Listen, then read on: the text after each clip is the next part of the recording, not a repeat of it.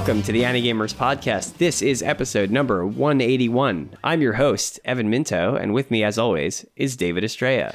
What is up, anime video gamers? How are you all doing? It has been a little little while since uh, the last time we got on, and I feel like we it's always a little while. We always take like little breaks, little little little retreats. Um, yeah, and there's mm. there's one thing I think podcast listeners always love, which is to hear podcasters talk about how long it's been since the last episode uh-huh. at the uh-huh. beginning of every episode. And we know that because we do it all the time on yeah. the Anigamers podcast. You know, we had we had a good reason. You know, you you were traveling and you were traveling again and yeah. Uh AX, huh? Yeah, I just uh, I got back from AX this past week and it was uh it was all all work because I was there for uh, Azuki, we had a booth. I, we did a ton of meetings, and I also was helping coordinate all sorts of events and news coverage and stuff for Mecha Ude, which is a pretty cool kind of backstory. It's like a science fiction uh, mechanical arms sort of thing. Like each character has like has uh, talking arms attached to their bodies, and uh, it was originally a Kickstarter project. Then got uh, like it got turned into like a pilot anime episode and now it got picked up for a full anime TV series and a manga. And so Azuki has the the manga license which we announced a couple weeks ago and the anime staff was at AX and so we were helping with promotion and all that. Um, and it's available now on Azuki just a self promotion sorry about that. Disclaimer I, I work for Azuki. I work in the I work for big manga. Uh, more accurately I work for small manga but you get the idea. Mm-hmm. yeah and it you know uh, AX is not fun, so I won't say it was fun, but it was fun seeing seeing friends and stuff. It's and, not fun, but it gets like half a million people to show up. I don't know why people go for fun, but uh, you know, it's at least it's interesting work when I go for work. But I would I would personally not pay for a badge if I was like a regular attendee. I would not go to AX. it's just yeah. too big, too obnoxious. Yeah, like I mean, they get great stuff. Yeah, like that's a oh, they, reason yeah, they to get show huge. up. huge guests and premieres and things. But there's a good amount of people that like are very public about the fact that they would not buy a badge to AX if they could just get a badge to like the events that are happening around AX. Like these because of just the uh, the fact that they still do that sort of thing where it's like you buy a, a, an AX badge and then you have to like get tickets to events outside of that. Right. For some of the concerts and things, they'll sometimes have those be separately ticketed and autograph signings too are that you don't have to pay for them but they are ticketed which is kind of annoying. So it's like you have to get a ticket somewhere and then you have to show up to the autograph signing with a ticket. There's got to be a better way to run an anime convention. There's there has to. Well yeah. I mean at that size i think there might not be a better i mean there, there's lots of room for improvement but some of that stuff is necessary at that size you know. I will mention i, I barely got to go to any panels for you know personal interest but I made a little bit of time in my schedule for trigger events, uh, and I did go to end live tweet from a few of the uh, the trigger events or trigger related events. So I went to their main panel. I didn't make it to their um, their live drawing, and then I went to the Geek Boat panel, which is technically not a trigger panel, but it's it's all the guys from Trigger. It's just not doesn't say trigger anywhere in the title or description. Mm-hmm. If that's that that off the record sort of panel, right? Yes, uh, and it's I mean I did tweet from it, but I held some stuff back because there were things they were like, "Don't post this. We don't want to get in trouble." Uh, and that's the charm of going to the Geekboat panel is the things that might get them in trouble. Yeah, Trigger, if there's anything that I can say uh, with a lot of certainty is that some of those Trigger guys, they like they like getting in trouble. Uh, and oh, then yeah. they like to be all like, ah, no, no, please don't. I, I don't want to get in trouble. And then they do something or show you something, draw something that, you know, uh, mm, maybe they shouldn't be showing you just yet. Little little sneak right, peeks right. and surprises and things. Well, the the one of the really nice things about the Geekboat panel and Geekboat, if you've been listening to this podcast and you don't know who they are, Geekboat is a group of three creators uh, associated with Studio Trigger who the backstory is like originally there was a group of them that called themselves the Geek Fleet, and it was just like a bunch of guys who worked together a lot and hung out together, and it was like the, the, the core staff behind Panty and Stocking at Gainax. and then a bunch of them kind of split off and went to other studios and things. And so the Geek Boat is like the core group that kept doing stuff together at Trigger. And that is uh, Hiroyuki Imaishi, director of Promare and Kill La Kill. And I guess Cyberpunk Edgerunners now is the big thing. Um, and Shigeto Koyama, the designer of Promare, among other things, and Hiromi Wakabayashi, who's like just a jack of all trades, kind of producer, designer, concept guy at Trigger. So the Geek Boat race, it's called Geek Boat Race. That's their panel. It's just like them hanging out. And they deliberately said at the beginning, like, there will not be any trigger news. Like, we're barely gonna talk about work. We're just we're just hanging out and like drawing stuff and goofing around. And that is true. They didn't announce anything. They didn't even really reveal any like secret industry stuff. They did most of it was taken up with like Koyama drawing, doing a game where he would start drawing something on a post-it note, and then the audience would have to guess as he draws what he's drawing.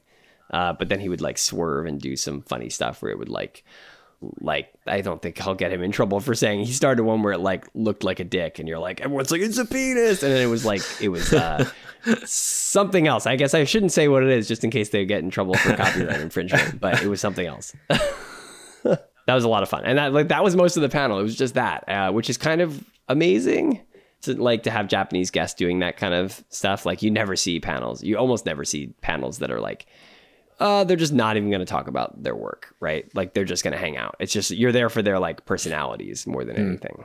I feel like that would be a real revelation to a lot of people that come up here and do super stuffy presentations. Like, why not just mm. cut loose a little bit? Like, just, just let's all just hang out and have fun because uh, most of these people, after the hour that the panel is done, they're like they're never going to see these people again, maybe until like the next time that they come to an event. Uh, yeah, you know, uh-huh. it, it, it it occurred to me it's kind of like a VTuber thing, right?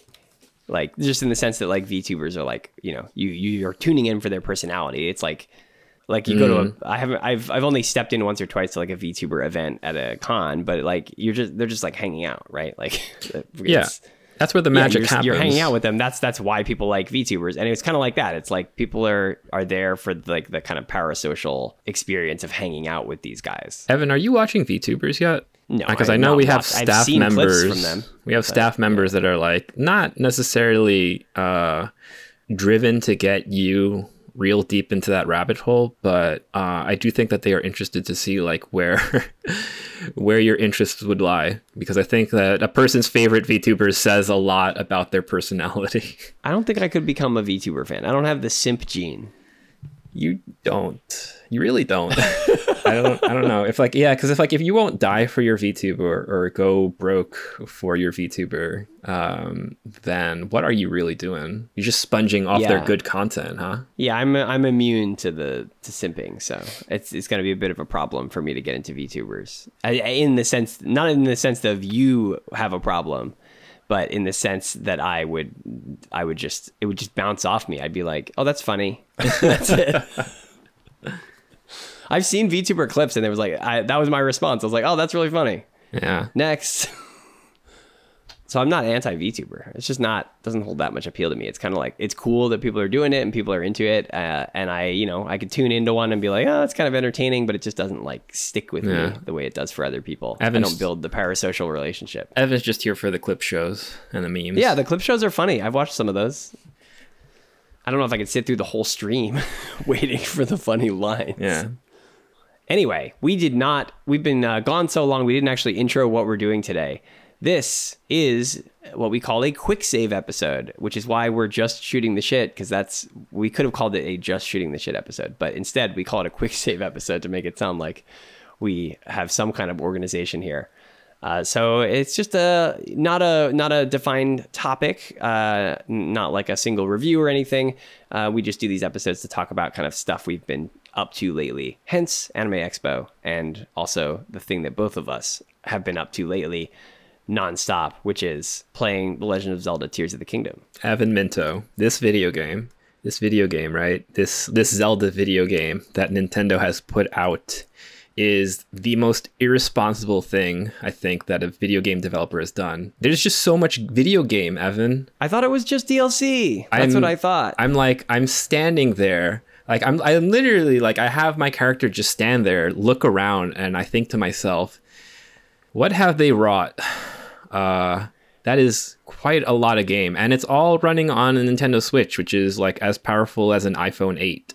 And it's all running on, to my point about the DLC thing, basically the same engine, everything. I don't know about engine. It's hard to tell the engine from looking at it, but it it basically like looks and feels exactly like Breath of the Wild, but with a bunch of, you know, a modified map and a bunch of new features and like a bunch of stuff that on paper might sound like you're playing the same game, but you're not or you're kind of like playing just more of the same Yeah. game that doesn't feel like a repeat. Yeah, I think uh visually maybe to somebody just passing by, it does just look like another direct chapter in Breath of the Wild. But then when you're actually playing it and then when you consider what it was like to pre- play Breath of the Wild compared to this, like there are some rather dramatic enhancements that I I am pretty surprised have arrived this late into the Switch's life cycle. Yeah. Also, uh, we're gonna just spoil for this, so because the game is so open ended and everyone's playing it right now. Uh, so yeah, Yeah. just be prepared. We're, we're just gonna talk about whatever in the game, Whatever shit we ran into. us- neither of us are probably that far into the story, so I, I, there's not really much to spoil story wise. We're just gonna spoil Evan, like I've- discover. I've played for Yeah. 30 hours and I don't know where the story is. Yeah, exactly. There's not much to spoil there. What we're gonna spoil is probably just like things we discovered, game mechanics, that kind of stuff. So if you know, you can turn off now if you want to go in totally blind and discover everything yourself. $70 video game. Well, not for me, it wasn't because I got a Japanese copy using the tax-free thing you can do uh, when when you're traveling in Japan, and uh, because the the yen is weak, I was able to get it for basically fifty bucks. That's a deal. 20 bucks off. Yeah, it was pretty good. Brand new Japanese edition and it came with like a Japanese uh, postcard with a little like paper stand for it. Uh, and it's region free, so it just it has English on the cart and it works just like the English edition. It's Yeah, great. Nintendo got real smart about just making their games uh, global, just worldwide. Doesn't matter. Everybody knows what a Nintendo is. So if you buy it in Japan, you can probably play it in the United States. Yeah. Uh, but yeah, I will say I I was a little worried it was just gonna feel like DLC, and I got owned because yeah, I started playing it. and it We all like, got owned. "Oops." Yeah, actually, this is a whole ass video game. We all we all got owned, and I'm really grateful that I read a super critical review of this. Like it was not a review to uh, trash the game; it was just a review that echoed a lot of complaints that I had, or like ha- exists now in in my head, uh, based on what Breath of the Wild is. Because Breath of the Wild is not really like Zelda games before it, and it's got some stuff in it that I would rather not have as opposed to, you know, like very deliberately designed dungeons and yeah, combat that's the that big missing thing. doesn't feel as disposable as it is in Breath of the Wild. Like I'm not I'm not sure how to describe the combat in Breath of the Wild, but it does almost it almost feels like combat is not even a thing that you should be trying out unless like you're super creative with all of the items. Um What do you mean by that? Yeah, just because like you could in Breath of the Wild, like I honestly felt like I was fighting with tree branches half the time, and um, I think like the most effective way to clear a lot of spots where combat was involved was just like oh, just like you know use things that are in the environment right there. Don't like depend all the time on stuff that you're carrying. But my my philosophy on uh, progressing in video games is almost always depend on the things that you that you're carrying because that's just like your immediate advantage anytime you walk up into a fight. It's like what do i have on hand that i can use right now? And not like oh okay what is in the environment that i can manipulate using you know like fancy gameplay mechanics? And i also honestly felt like a lot of the combat in breath of the wild was just designed around like not necessarily coming in prepared, but just being able to intelligently use the stuff that you could find around like immediately. My reflexes and my train of thought isn't so fast, I think, that like I can actually conjure up like a, a good plan of action when I would like invade the one of those Bokoblin hideouts. Yeah, I mean that's what I liked about it was that it feels very creative and like all your decisions feel really contingent, right? Like no two fights are the same, which is pretty cool. Um, but I think that I mean to the you know to get into Tears of the Kingdom, that's more so the case here. Like it feels Yeah. it it it feels so creative. Like every fight has a million different things that you can do. Yeah. There's um oh man, I'm not even gonna talk about the fight yet. I'm gonna just like say like there is a puzzle. There's a shrine puzzle because shrines are back, baby, uh, and bigger than ever. There, there was a shrine puzzle that was like more or less like a pachinko machine, and the whole point was like to pachinko a ball into a slot that would open a door. And I didn't even really do that. I just f- flew myself up to where the ball was spawning and then just lifted the ball up and put it into the spot. Like I didn't, I completely bypassed all of the mechanics in that shrine.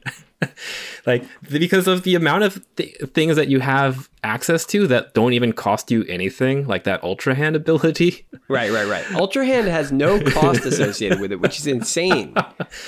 okay, so let's let's let's uh let's pedal back a little bit because we're, we're We already talking about explain all- for people who haven't played yet. Yeah. Okay, so the concept of Tears of the Kingdom is that there was a kingdom and uh, things It's sucked. crying now. So it's crying. It's crying now because things uh, went very badly. And you are kind of directly responsible for almost all the problems that are happening right now because you and your girlfriend, Princess Zelda, uh, like You went on a bad date. bad, like the shittiest date in all of Hyrule. More or less just exploring the basement of Hyrule Castle, and you unleash a unfathomable evil across the land again. Um, and now it's your your job as a, a very naked, very naked Link. I I, I appreciated uh, I, I appreciated them just spitting us out into the gameplay, like just with nothing. Like we're we really are just back to how how things started in Breath of the Wild, just spawning Boxer's Link. boxers link and having to just use our wits to survive. And now we're not you know because now we have to introduce a gimmick. Uh, we're not on, in hyrule anymore but we are we are some like thousands of meters above hyrule. The gimmick is that there's like the bits and pieces of the kingdom floating around. The, the kingdom that is crying the tier the teary There's a, kingdom there's a sky, a sky kingdom in the sky above Hyrule, Mm-hmm. and like Nobody's been able to see this as well. Like it's so funny just how much of no, this is not in Breath of the Breath of the Wild.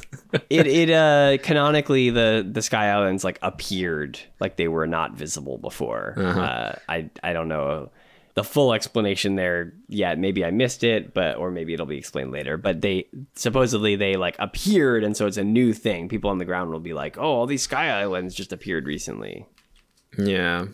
Uh, whatever, So- however the game explains it, um, it's an excuse to have another tutorial section that I think and took also me a few another days. another i mean the big you know uh the the kind of headline of the game is that it's another layer to the map so like uh, you have the full hyrule that you had from Mm-hmm. the first game but then on top of it you have another layer that's the sky with these like islands scattered around So that was a that was a big old tutorial section. I was actually a little bit not on board yet with the video game because I found a part of that tutorial section where if you take like the wrong path, you have to walk your ass all like the way back to the point where you messed up, and it's like it's a long walk. It's like because because you can just walk places it could take you like 20 to 30 minutes simply to get from one point to the other if the game requires you to actually get yourself there.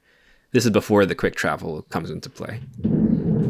Right. Um, crafting is wow they really just said fuck it we will let you combine anything with anything we, okay, so we have to explain how these new abilities work because your abilities are totally new. All, all your apps on your Zelda phone are different. Um, so you have the you have Ultra Hand, which is the big most notable one, and that is like you, you can in the same way you could in the first game, though with some a lot more features. But the way the first game had like the magnet power, now you can pick up maybe not anything, but almost any kind of like free flow, uh, free floating object, something that's not like rooted to the ground like a tree, but you can cut down a tree and then you can move the log. So like anything like a log or a rock or whatever, you can you can pick it up and just like float it around in midair and turn it, and then you can glue it to any other object. there's this mysterious glue that just shows up yeah, Nah, I don't know if it's explained. And yeah, and there's not much of a limit into how you can attach things and where to attach things. I mean, there there is Right. there are points of there's a little bit of snapping and stuff that goes on. yeah, but the game does give you a lot of space to just figure it out yourself, um, which leads to designs like uh, little little gliders, um, cars that don't steer at the beginning. oh yeah, my cousin made a great one that was just like a little cart with just a, a, a wooden plank, four wheels, uh, a, a, fan on the back, which we'll, we can describe how those work, and then like a fire emitter thing on the front, but no way to steer it. And so he just drove it into the grass, and like you know, the grass got lit on fire, then the wood got lit on fire, then the wheels fell off. um, there are there are these little robot freaks. Um, yeah, yeah, everywhere. Uh, and this thing called what like zonite. Zonite. It's like a or Zonite, Zonaite or whatever is the uh, the rock that you use. It's like a currency uh, building material, like the base building material for a mm. lot of contraptions that you can use that they've designed. That they somehow figured it out, like a way that, to just conjure up fans and time bombs and rockets um, a lot of like just stuff that you would think like, okay, how am I going to build like a cabin out of all like these wooden planks that are everywhere? And it's like, no, you don't have to do that. You can just spawn the item, but these items, if you don't find them in the wild, they come out of a gacha machine. That's really funny. and everybody keeps being like, oh, this mysterious machine. It's like, I know what it is. you look at it, you look at it, yeah. And what's funnier is like the more generous offering of Zonite that you give it, uh, yep. the more stuff that you get.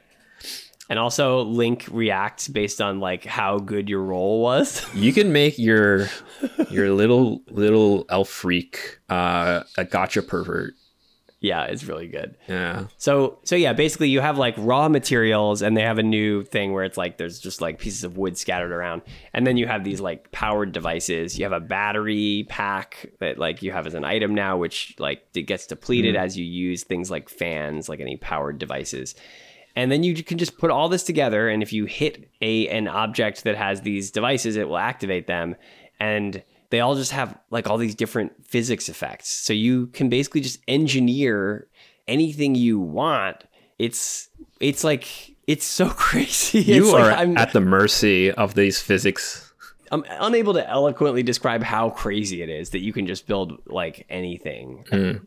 It's like it's very much like a Minecraft or something, um, but I think you know with a lot more uh, like you know it's a, a higher level of um, of objects that you're working with. So Minecraft, you're working with like very, very low level materials and you have to kind of like piece them together yourself.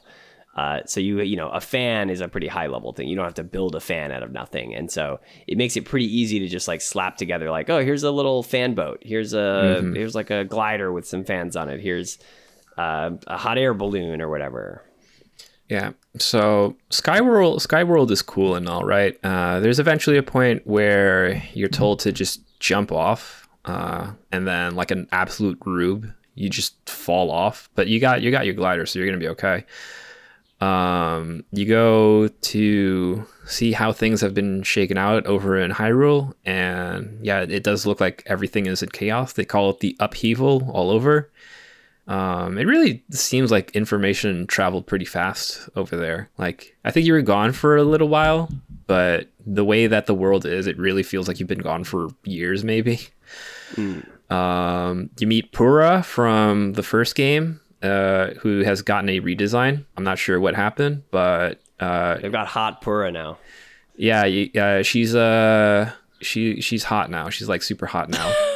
um, and okay, so this is the point where you do some things, you talk to some people, you do like standard Zelda plot progression stuff.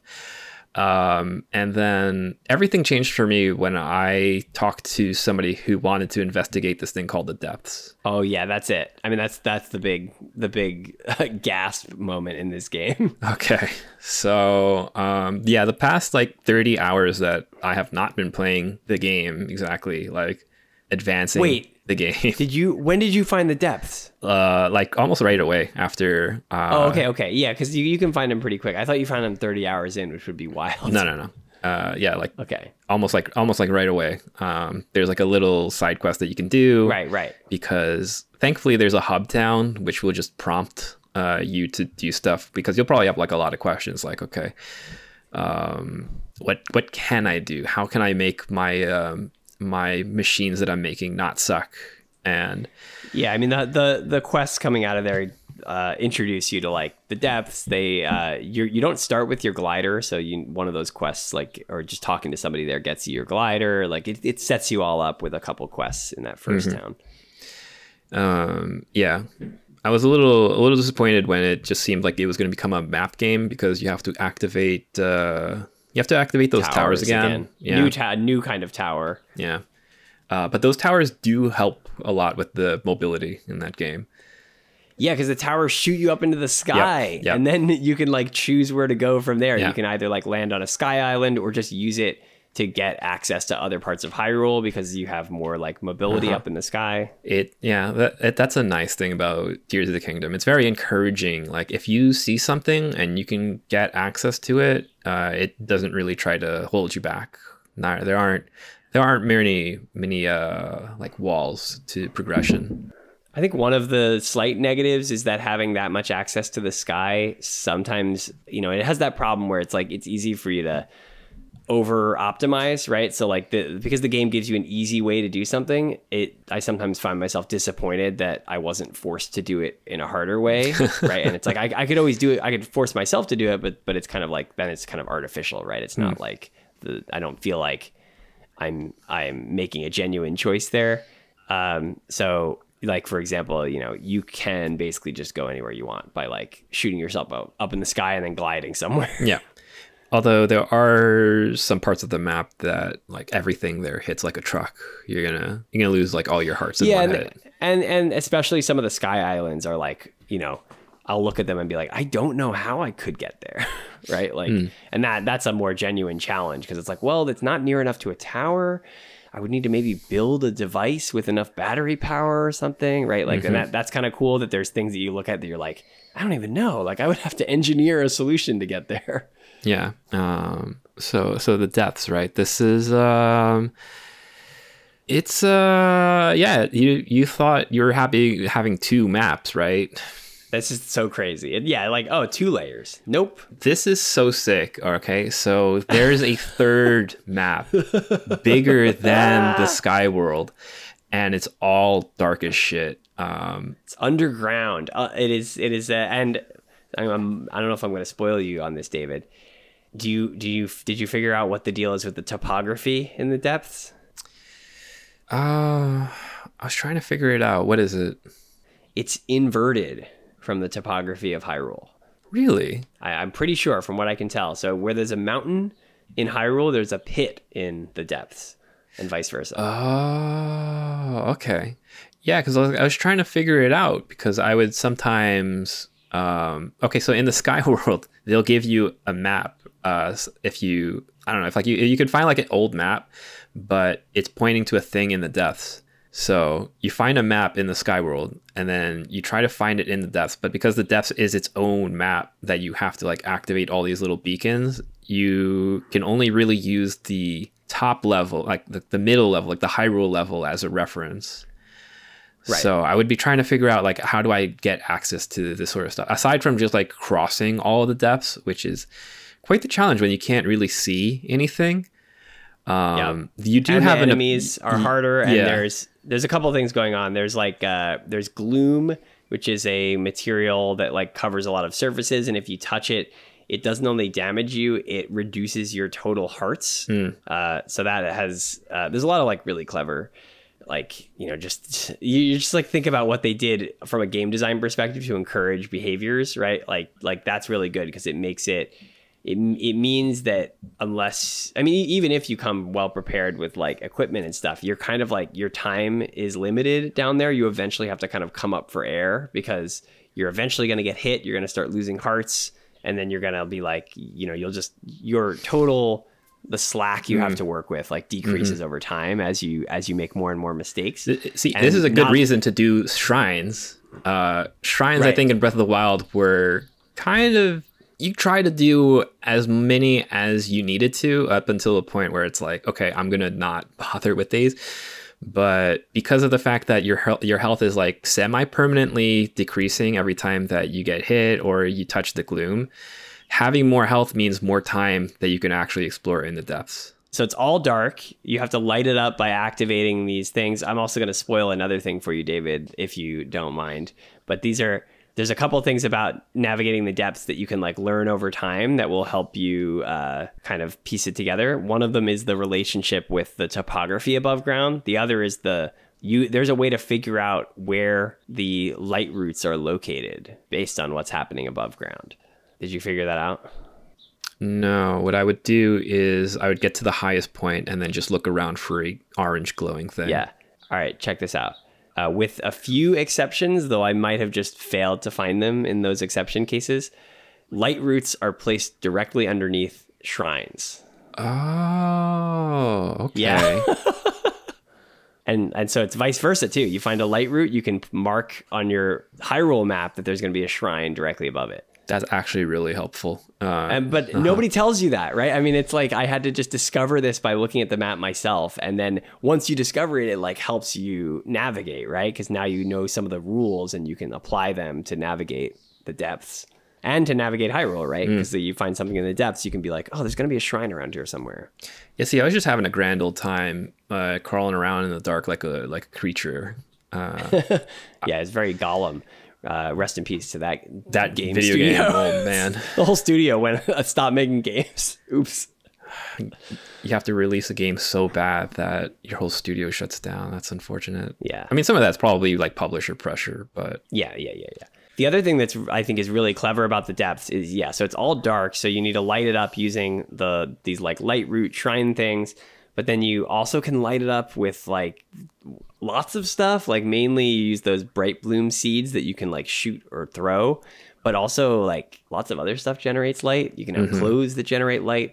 There are if you have like elemental weapons and things those also create light uh, which you can use in a pinch and you can also just use your instincts because the darkness yes. that you see in front of you sometimes is a different kind of darkness from like whether it's a root or a wall. I feel yeah. I feel mm. like I spent mm. enough time in the depths that like if I look at something, it's like a different shade of just black. So I'm like, okay, I think I think that there's either going to be a big old pitfall in front of me or there's going to be a wall that I can scale up. And depending on how dark it is above my head, it's either going to be just like a, a wall that I can actually get over, or I might even be able to get over it. It's uh, it's like super atmospheric in a way that I was missing from Zelda. Like, yeah, it's just like the. I think that the depths uh, fills out my hangout uh, quotient that I want from a game, but it's like this sort of discomforting hangout where it's like you're only here to feel bad, but feeling bad feels like an integral part of the experience. I am unsurprised to hear that you like the depths because they're like the most Dark Souls part of the Zelda game. yeah, like it's I, like it's yeah, okay, the harder yeah. part of the game. It's like dark and gloomy and yeah. depressing. Yeah, but it's like it's also there's like just big old periods of it being quiet, but there's like it's yeah, that yeah. quiet where it's building up to either you're gonna have to cross a big old chasm of do uh, of, of uh, gloom, or you know you might get lucky, you might turn a corner and it's like just suddenly all bright because you have accidentally wandered into where um one of the light beacons can be activated. Mm. Like it's so much different than just wandering up in Hyrule, where I think things are pretty obvious, right? Like, well, I'm glad you said it because one of the things that I I noticed that I think is really brilliant here is so one of the it's not even a mechanic exactly, but one of the features of the first game that that really set it apart was basically just that it had a really long draw distance right? Mm-hmm. So you could see anything in Hyrule across the map if it was like in your line of sight, right? And that's like a genuinely game changing experience because you can just be like, oh, what's on that mountain? And just go to it, right? Mm-hmm. Uh, and so it's so clever that in this game they said, we're going to make a whole area that's the reverse, that has a almost zero draw distance, right? So you mm-hmm. can't see anything. You can't even see what's right in front of you. Mm-hmm. And so then it becomes about managing your light sources and effectively managing like your draw distance and managing how far you can see away from your character. Mm-hmm. So it's like it, I think it's one of the things that makes the depths add so much to the game is that like it just reverses the whole like your whole visibility mechanic so that it feels so different. Like you're playing a different game when you go to the depths mm-hmm. than when you're up in Hyrule. And it is super worth going into the depths because you could find a lot of cool items in there and these uh, yeah. schema things. It's high high risk, high reward kind of stuff. These uh these instructions to just create things, right? Because eventually you pick up a um an auto build feature, and I think you, you actually yeah, get it in the really depths. crucial.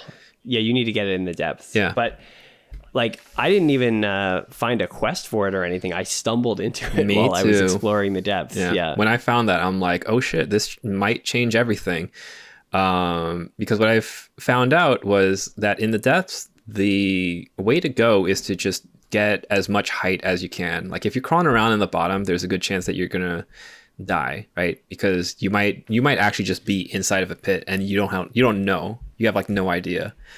But if you can get height, then like you can sort of guess how far things are. And there's like a bunch of really creepy trees to crawl up, uh, which might like you might be gliding from tree to tree for a time, but also because of auto build, you can build like a hot air balloon. So if you have the resources and if you are hanging out in the depths long enough, you're gonna find a bunch of resources. You can just conjure up these things with the auto build. And now, like I think the pacing changes.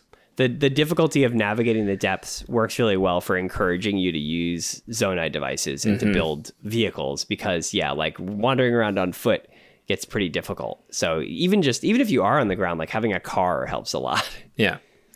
And the depths also has like these um, areas where there are a bunch of items uh, on like conveniently placed on these shelves, and it's like supposed to encourage you to to make stuff. But what I find is like it's really just to um, cut down the cost of what it will take for you to build. Because the way that auto build works is if you already have some of the items like in the vicinity, it is gonna just knock it off the price because you have to like pay in the raw zonaite to actually make the thing. Oh wait, is that how it works? I thought you needed to have all the materials. No, you can just make it, them. It, Oh, and that makes it cost more zonaite. So if you have like 100 zonaite and it costs 12 to make like huh. a, a glider, then you can just make the glider for 12 without any items. Okay, that makes sense. I, I think that wasn't fully explained in the game. I must, or I missed Yeah, because it, the way that they explain I, it to you is that you have all the items in front of you, uh, mm-hmm. and then like it just I don't. I think that they very quickly explain like you will cover the cost of building it if you're missing an item with the zonaite that you're carrying because you can also trade in the zonaite for the charges. Right. Charges right, right. Yeah, are also really helpful if you have a big distance to get through. Yeah, yeah. But you don't have the charge. Your, yeah, they can recharge your battery. So yeah, this just happened to me, and I was a little confused. So this makes sense because I built a thing that I had a, a schematic for, uh, but then like two of the pieces of it were green. Um, and I was a little confused by like why they were glowing green. And I think it was because they were generated for auto build. They weren't mm-hmm. like actually existing in the world when I built it. Yeah. Like once you're done with the item, disappear. they're gone. If you if yeah, if you dismantle the object, then the the auto built pieces will disappear. Yeah, I think that's like so that you don't just infinitely generate a ton of crap yeah. and then ruin right, your game. Right, right, Yeah, so uh, I mean, auto build is is great. Yeah, because it kind of fixes the uh, problem you run into pretty quickly, which is like I want to build a cool thing, but I might not have all these items on hand mm-hmm. when I want when I want to use it. Um, but you know, the resource cost is a little like that. That's the one of the things I don't love, and I get that it helps balance it, but it, it somewhat restricts the creativity because you're like, well, it's going to cost me something to build this every time. Um, but I guess as you get further in the game, you just have more and more resources, and it, it's less and less of a big deal to to build something. Yeah, because the one thing that you don't want to do in Zelda is just sit there and farm for an hour. Although right. I have no idea how to get more arrows. Like the economy for a lot of these items seems pretty good to just get through without taking time out to simply run around in circles and like just acquire a good amount of the item before you carry on. Uh, arrows. I can never have enough uh, arrows. That's in the early game. I, I have a good amount of arrows. Uh, nowadays, I sit like at or above 150 arrows consistently. I like run around um, with 10 arrows all the time. yeah, I, my go. recommendation my recommendation is find a uh, find like you know any crates or barrels and things. Make sure you always break those because they tend to have bundles of arrows. Yeah, and then I just use them right away because I have to use the uh, the the the plant to make the walls glow in the depth. Ah, well, the other trick uh, you just throw bright bloom seeds. I do that all the time to conserve arrows. Oh, okay. I never even thought about just throwing them. Yep. Uh, okay, so we haven't talked about fusion, but fusion is the other big mechanic that they added to this. I guess there's also ascend and recall, both of which are cool. But yeah, fusion is you can attach anything to your weapons, which is also crazy. You so you ever attach a like banana to any, a sword? Yeah, a b- banana, an apple, just any any food materials. You can attach rocks and crates and uh, barricades in enemy encampments. Um, you can attach weapons to other weapons. A great way to use all those uh, horns and stuff that you pick up is to attach them to your weapon because a lot of those uh, are designed in a way to just change your weapon. Yeah, it's funny because uh, they added all the horns to all these uh, these, or some of them might have existed already, but they added new ones for different enemies, and it's really funny because all the enemies, it's like, oh yeah, they have a naturally occurring horn that looks like a sword or an axe, like or a hammer. It's just like clearly designed for you to use it in fusions.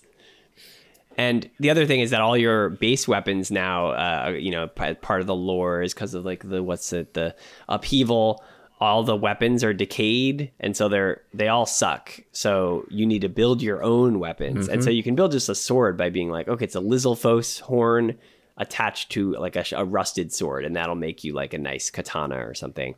But uh, it gets like much more creative than that. So like you have your basic stuff that can just make you know swords hammers uh, you know you have you can attach something to the end of a spear all that. It's all cool but you can also get like elemental effects by attaching different stuff. Uh, like what Lizalfos tails will basically create a whip.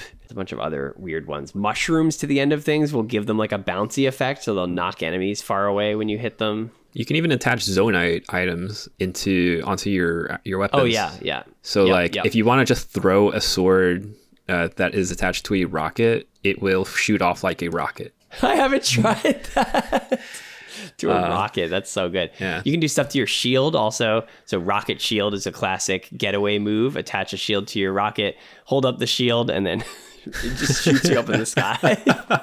I've used that when I was like in a really tough fight and I needed to get away. Um, and sometimes you can come up with like really cool combos. Did I tell you about this one?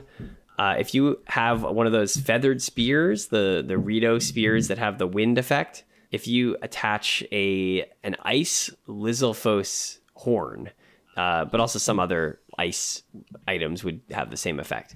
They uh, then when you hit an enemy, they'll get frozen by the ice effect, but then the wind effect blows them away because frozen enemies slide along the ground when they get hit by wind. Ah. It's yeah. like my favorite weapon. So I use it to like I just beat like a black boss bokoblin, which is like a pretty tough enemy because he was standing by a body of water and I just hit him once with this and he got frozen and then blown off the edge into the water. And then drown. Yeah, yeah. I like attaching the uh the Keese eyeball to the arrows because that's like an instant headshot. Oh, really good. Yeah. Yep. It's like it's good if you like have like a flying enemy. They just fall right off their uh uh, their vehicle. Have you gotten a Keese eyeball from one of the elemental Keese? Yeah. Oh man, so those are so annoying. Same, it has the homing effect plus the elemental effect. Yeah, but those are so annoying because like they can just see you from miles away and they will yeah, like yeah. be relentless in following you. There's also the wings, which increase the um, the distance. You can attach to your arrows too, so it'll increase mm-hmm. the distance your arrows fly while staying accurate. Now, David, have you attached a wing to a weapon. I have not. Increases the throw distance.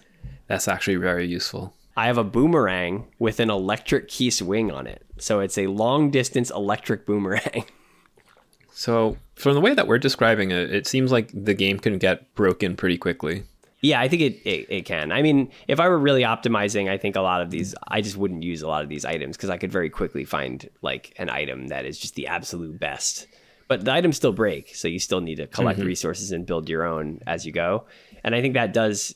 I feel like here it's you know I, I I thought it was good in the first game too, but the items breaking feels even more appropriate because like there's so much more creativity to the weapons. And so then breaking really forces you to not like build a perfect weapon. You you always have to be trying new combos and maybe you don't have access to that weapon anymore. So build a new one using some new combination of things. Yeah, I just I wish there there were some weapons that weren't like total trash, but I think having every weapon be trash, like something that you can use 10 times before you have to go switch to another one, like that I guess that does encourage you to just continuously try more and more things as opposed to like Well, always they're landing. not, they're in- not all trash because when you fuse them they get a lot more durability Yeah, that I mean that's another advantage of fusing the thing, but it, it does break. Eventually, it does Right. break. Like it all breaks. like your banana have- sword have will you- break. have you found weapons in the depths yet Yes.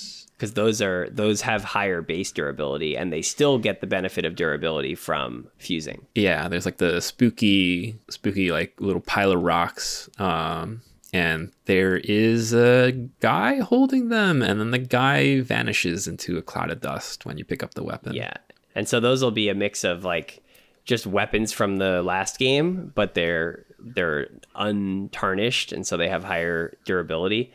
But also some kind of like legendary, you know, uh, they might have been from the DLC, but they're all just like weapons from other Zelda games and stuff. So you can get like like I got the big Goron sword, you can get like the fierce deity sword.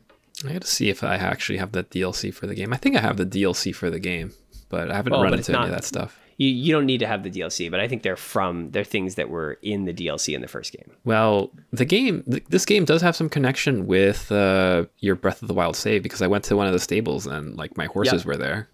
It saves uh, saves your horses. I I have uh, I my favorite horse to use is the the white horse that you get in the first game, which is like the best stats of any of the horses I think. Yeah.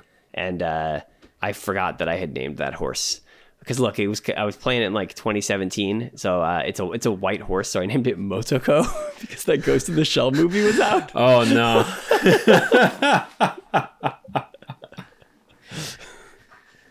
That's funny.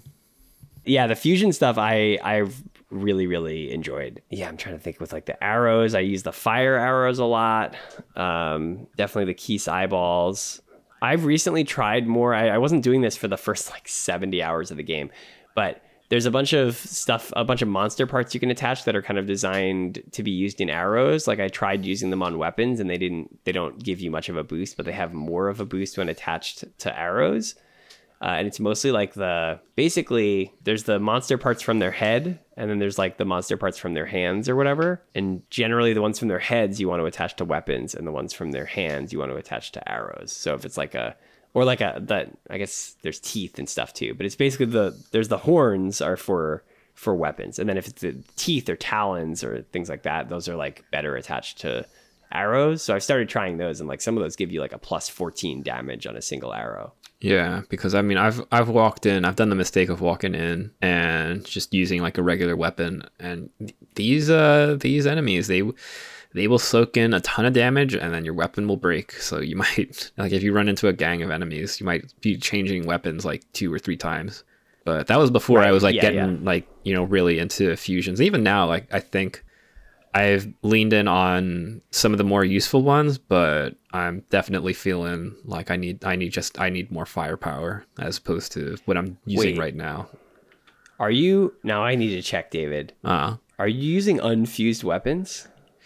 Uh I was in the first few hours and now I every time I pick up a weapon like I have to attach it to something because it sucks Okay. otherwise. Okay. Yeah, I was gonna say I was hoping you weren't using unfused weapons because No. you're really not supposed to. The game is designed; it, it's balanced at this point for you to be fusing everything you get. No, I like I, I'll like I'll fuse the zonaite stuff that I pick up to weapons, and like I'll I'll try to like use those in the shrines because that's where you run into like the rogue robot guys. Um, but sometimes okay, you know you know what I need to do. I need to find a way to trade these Korok seeds because I know Yeah, I can yeah, get yeah. more weapon slots, but I have not That- run into where where I can do that. That helped a lot. I, I spent many hours uh, not not uh, upgrading my my slots, and it was pretty rough. And then I I got I finally found uh, the place to do that, and it kind of like helped a lot because now I have a much more manageable set of items. Yeah, I have like so many seeds. I I wouldn't say that I, I hate these little guys, but sometimes they have a big ask and two yeah, Korok when, they, seeds. when they're like, "Help me, help me find my friend." Yeah, and I'm like, yeah, I'll help, I'll help you find your friend. And I toss him off a cliff, but that's really neither, funny when they neither here nor "Ow, there. wow wow they make the little noises when they bounce. um, ah, I forget what I was gonna say about the weapons, but uh, and uh, oh, you know, I was gonna say uh, shield fusions are. There's a lot of cool stuff with that. I'm still kind of exploring shield fusions. Uh, like some of the big ones is yeah, like a lot of the stuff that can get you uh, verticality. Like you can attach rockets, uh, octo balloons will float you up, which I haven't tried yet, but I've seen that you can do that.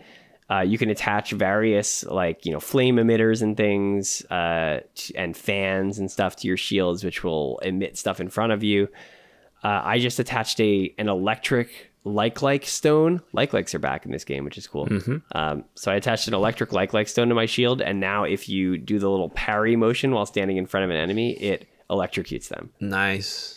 And so you can get a and you know you can combine shield and and single handed weapon to create like a combo there. Like at one point I did the ice wind combo, but I did it by having a uh, I think I had an ice emitter on my shield and then like a, a fan in my hand. And so then it was like freeze them with the shield and then uh, and then blow them away.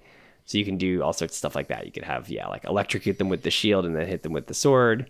Yeah, Tears of the Kingdom isn't like a super graceful video game. I think when it comes to Oh, combat, no, because you are attaching, you're you're literally attaching shit to other shit to have something that is It's maybe super goofy. Like yeah it's a game that's designed around the idea of you cheesing it, right? because I think it was very much inspired by people who cheesed the first game, and so they were like, "We're just going to put that in the game." So it's like it's really goofy. You don't like you don't look cool, but you feel really clever for like just coming Uh-huh. up with these weird combos. yeah. And like, I think because it's so difficult to get a complete suit of uh, attire in the game, like you might be combining like very clashing outfits. Like it almost doesn't look recognizable as a Zelda game uh, when you get right. like really, really into into the dirt here. Uh, swinging around like the most shit looking weapons uh taking advantage of the physics at every opportunity that you get because like if you do launch an enemy off a cliff that is a lot of damage and suddenly it's a fight that is no longer an issue for you uh, let me think of some of the wacky combos I have in my inventory right now. I have a soldier shield attached to another soldier shield. okay i did like i attached one on top of another. i attached uh, did you run into the uh, yiga guys yet Uh, yes, yeah, yeah. Okay. Yeah, because like they drop um they drop uh, they they're like ninja, right? So they're dropping Right. katanas and stuff. So I fused a katana to a katana to make like a super long katana. yeah, yeah, yeah. Oh yeah, you can do you can attach any weapon to any weapon and it retains the kind of like interaction mode of its base weapon. So you can have a you want to have a sword but with extra range, you can have a sword with a spear attached to the end of it and it Yeah. still swings like a one-handed sword. Yeah. Or vice versa, put a sword at the end of a shield, uh, a sword at the end of a spear. You can attach a sword to a shield or a shield to a sword. Mm-hmm. And in the case of if you put a sword on a shield, it's just goofy. It's like you glued the sword to the shield. And uh, if you parry, it'll do damage. Uh, and then if you do the other way around, I think if you attach it to a one-handed weapon, it's almost like a club or an axe or something. It just like it's just a the shield is attached to the end of it. What I haven't tried yet is apparently you can put a shield on a two-handed weapon and it allows you to block while using a two-handed weapon. Oh, that's I know. Good. I had, I did not realize that. I saw that online. a little cheat for you. Yeah. There's I mean, I'm like probably 90 hours in and I'm still finding new things. Like I just saw online somebody suggested you can attach a flame emitter to a boomerang. And then it will just shoot flame in a circle while the boomerang spins. like I hadn't even thought of that. I think attaching yeah, you could attach a bomb to a boomerang. Would it come back? Yeah. I think it would. that's worth trying. Would the bomb if it explode someone- before it hits you if it like hits back? if it hits someone it would explode i think i think it needs to hit something to explode uh, also okay so you can throw a boomerang and just like in the first game you could fire off arrows or something while the boomerang is out there uh, but then you can also recall the boomerang using the ability that lets you rewind anything in time so you can throw the boomerang then recall it back to you if it falls down Yeah, that's uh the, recall and the ascend. Those are two abilities that I think are advanced. They're a little bit weird, and Yeah. they don't always apply uh, in so many situations like the like ultra hand. But Right, right, right. But yeah, I mean, they're you're right. They're kind of advanced, but you can do some cool stuff with them. I mean, like ascend lets you just go through the ceiling almost anywhere, uh, which you can use in very clever ways. Like uh, we didn't even mention caves, but caves are a great addition here. And if you get into a cave, you can just ascend through the ceiling to go up. And sometimes you can just use that to get out of a cave, but you can also use a cave to navigate around like a mountain that you don't want to cross. it's like Uh, I felt I felt like there was um there are some puzzles that you can only do with ascend. Yeah. and you might you might like just be wandering around completely frustrated like how do i figure this out? And then you remember like oh yeah right i have ascend. And then it like it gets you thinking like okay what is above my head? What is like ground that is good for ascend but recall i just haven't been able to find anything for recall. Oh, yeah. Well, before I tell you about recall, uh, I was gonna say for for the for ascend and for the caves, it feels like there's also there's like a half layer. We talked about the three layers of the map. There's almost a half layer for the caves because now there's also like underground, but not the depths. Yeah. Right. And so and they're not there's not they don't cover the whole map or anything, but there's just like multiple places where there's like an underground cave system, which almost function like mini dungeons, right? Did you get that sense too? They feel almost like a dungeon, like they've got a kind of maze structure, and you're you're exploring them, and there's enemies and chests to find and stuff. yeah i i feel like they're a little bit more one-off like the like big grottos from ocarina of time Oh yeah, they're they're a lot like the grottos. That's Uh, true. And like the wells are also a bit like that as well because like sometimes you'll drop into a well and it will just be um it'll be like a gimmick well where it's like oh there somebody has been growing pumpkins in here I guess and you just have access to a bunch of pumpkins now. And then there are other wells where it's like oh it looks like somebody was hiding their fortune in here and then like you open a chest and it's like a bunch of rupees. Right, right. Or like there's at least one well I went to that's got a pretty significant cave system with a branching paths and a bunch of different enemies in it. Yeah, that's like what the sort of that's the sort of thing I would want to wander into. It's like, oh wow, it's like a whole big area just in here. Yeah, I mean that that's what feels to me sometimes like, oh, it's almost like a like it's not a full dungeon, but Yeah. it gives you some of the experience of a dungeon where you're like exploring this cave system. Yeah, and like the nice like the nice thing when you find these things, it's like because the entrance is just so not like it's it almost seems like insignificant from the outside. Yep. Like, they're kind of hidden, which is cool. Yeah, and but then when you're actually inside, like oh wow, it just expands, and then you're suddenly in a bit of gameplay that isn't like oh just the open world bit. That's the thing. I mean, it, it feels like they really managed to add so many different types of gameplay in here so that when you go into a cave, you're kind of playing a different game. When you go into the depths, you're playing a different game. When you're up in the sky, you're playing a different game. So it's like the fact that the the stuff on the ground in Hyrule is kind of the same is like so negated by the fact that there's a million other ways to play it. And even the stuff on the ground in Hyrule has the addition of Ultra Hand and Fusion and stuff that just like changes your interactions with it. Like just really opens up everything you can do. Now, recall. One of the best things you can do, those Horriblin guys, the new enemy type, they're up on the ceiling and you're trying to hit them with an arrow. They throw a rock at you, recall the rock back and it knocks them off the ceiling. All right, I'm gonna have to remember that because I I get I get pelted with rocks all the time, Yep. and I just Uh, I don't really know what to do aside from putting my shield up. So anybody who throws a projectile at you, recall it. Damn, that might have actually been really useful for a boss. Like I was Yeah. I was having a frustrating Uh, time. Hinoxes, Hinoxes will like grab a grab a tree and uh, throw it at you. Recall the log, the the log from the tree back and hit them. Yeah.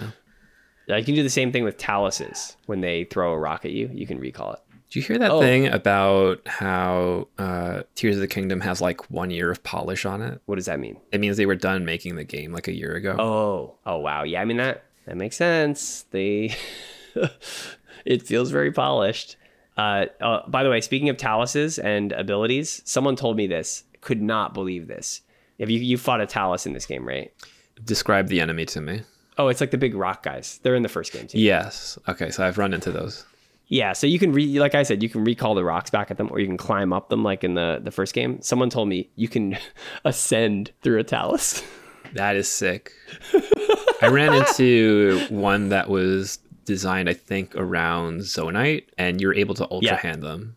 oh no, I didn't find that. Oh my god. Yeah. I'm like almost 100 hours into this game and I'm still like learning about all this new stuff. No, it's like it was so crazy because the first time I ran into them, I was like, well, shit, this is just based on that other guy that completely creamed me when I had 3 hearts.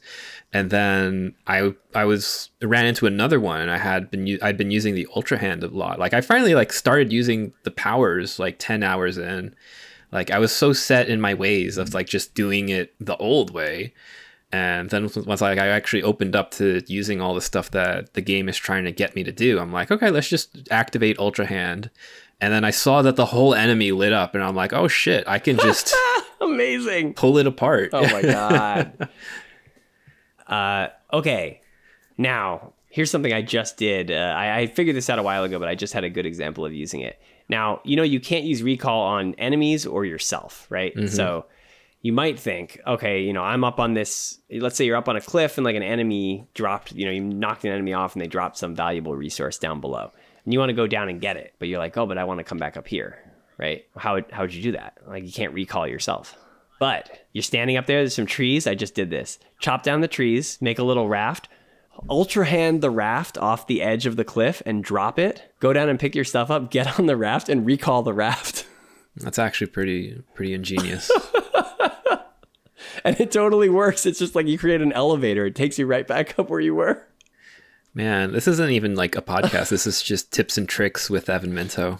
Like I'm like when I get back in the game, I'm like just gonna be thinking about all the other things that I was ignoring. That's the thing is you were saying like sometimes you forget you have ascend, right? And like it's easy to forget that you you kind of have god mode if you're clever enough, right? You can just combine these things to do almost anything you want. Mm-hmm. And the game, like, I'm so grateful that the game is just not always on your case about like, hey, use this, use this, because I mm-hmm, think mm-hmm. otherwise, like, if like somebody, if somebody that was like less confident in their design, like, they would just be a lot of little hints and things showing up on the screen, like just straight up, just the game telling you, hey, right maybe right, right. consider Try using this. yep oh yeah and a, a lesser game would absolutely prompt you every time for like the correct solution for these things Uh huh. Just because it's like there's just no no faith in in the player being able to figure things out. But the the truth is, like, I will not figure things out for a long time, but I'll still find a way to get through it. And then once I right right discover, which is also fun once I discover like a way that I another way that I can approach a thing, then it's just something else that I can use for next time, right? Like if there are a hundred solutions to a problem, I don't have to know all 100 before That's coming right. into that situation. I just need a few su- solutions to get me through, and then I can just build up a, like this repertoire of things that I'm able to do. uh, i was talking to my cousin about did you ever find the stuff in the sky islands where there's like a chest hanging from a vine Yeah, how did you solve that Uh, I flipped the thing that it was on until the chest was in a way that I could get access to it. Got it. My cousin uh, built a platform to put underneath it, then then shot the vine with an arrow so that it fell onto the platform. So that's two solutions. Uh huh. What I did, recall the chest so that it sits in place, and then while it's recalled, you can do other stuff. So then shoot the vine with the arrow, and then you can ultra hand while something is recalled. So then ultra hand the chest floating in midair and grab it. Jeez, that's like two layers of using your your uh, your fucked up hand. Yeah, I uh, that that's a trick that I think you know the game doesn't tell you, but yeah, you uh, you can uh, do all sorts of stuff with things while they're recalled. So you can recall and then Ultra Hand, you can recall and fuse, you can recall and grab it, like you, like you can do that with a boomerang or an item or something. Like I've had items fall down. I just killed a like like up uh, kind of uphill inside a cave, and then its stone fell all the way down. And then I just recalled the stone and then grabbed it as it was moving back toward me. Yeah, recall is like you said, it's advanced, but it's like really OP if you know how to use it. You just have to you have to remember it's there that you can recall basically anything Mm-hmm. you want. Yeah. Sometimes I'm still like getting in dumb situations where I'm like I'm panicking and trying to like figure out what uh what thing to pop out. Like am I going to actually approach this fight with a weapon? Am I going to go for an ultra hand? Do I have to fuse something like on the fly? Um the UI gets very chaotic. Like That's the yeah. experience My of my it. least favorite part is probably the scrolling through items when you're trying to like fuse an arrow or something. it really takes you out. Like the game has to pause at that point. Like it, it can't be done in real time because It, you it have needs to like scroll. it through- needs um needs categories. needs folders. basically folders. But even if it just it has sorting, and I feel like it has the sorting option that gives you that puts like the zonaite or like the zonaite devices like first, right? It should just have that for all the other categories like food, uh, rocks. Monster parts, right? Like, because that would just significantly speed it up. Because you know what category you're looking for. You're like, oh, I need a bomb. All right, give me like plants or something. Yeah, we don't we don't need a we don't need to control everything via Link's phone. Sometimes we actually do just need to sit in front of a computer. Next should be like the the Purah like laptop Purah We're going backwards. Wouldn't you assume if they're if they have our technological progression, they already invented the Purah book and now they're on the Purah pad. well, I don't It's know. It's literally the Purah pad. I was doing that as a joke in my head for like iPad, but it's called the Pura pad. It- yeah, it, yeah. Well, I don't know. Maybe the, like the next Breath of the Wild will be like, okay, we gotta we gotta use like an, like antiquated technology, and then now suddenly you have to like boot everything up from a desktop computer.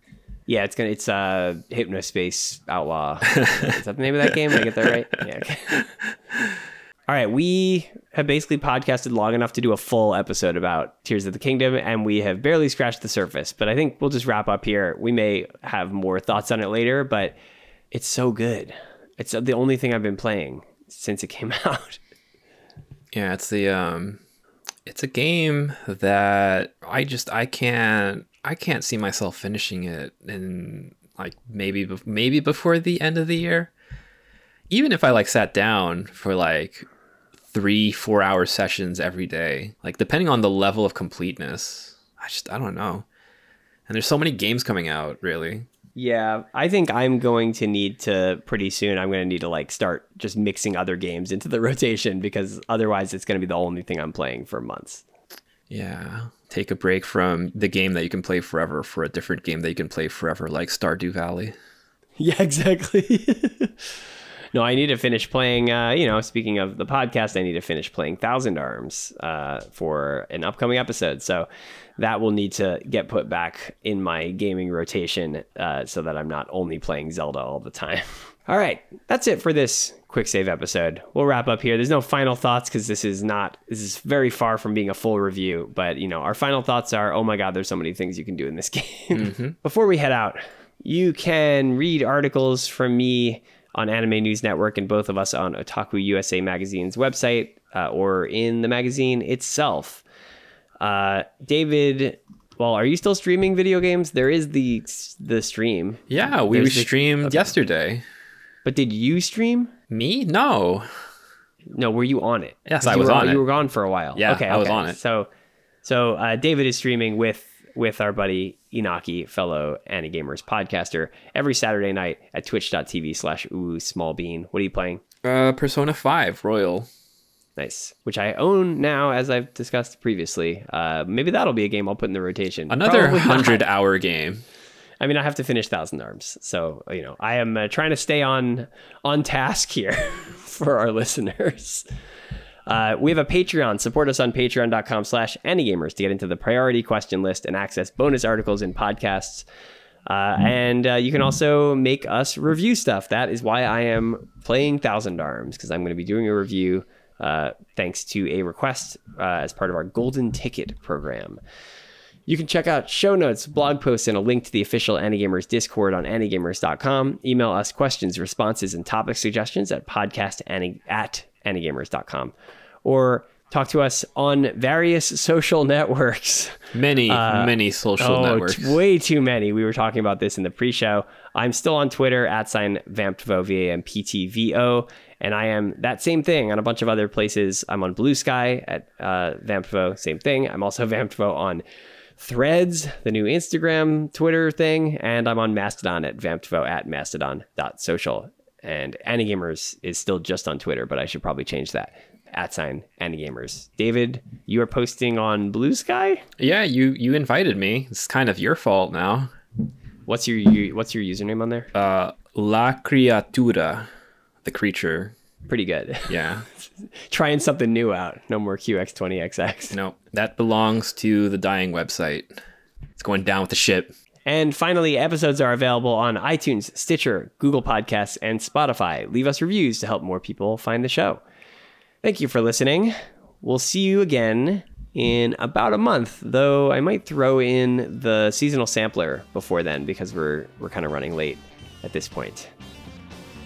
Later. Now I'm gonna go back to my Nintendo Switch and play The Legend of Zelda Tears of the Kingdom.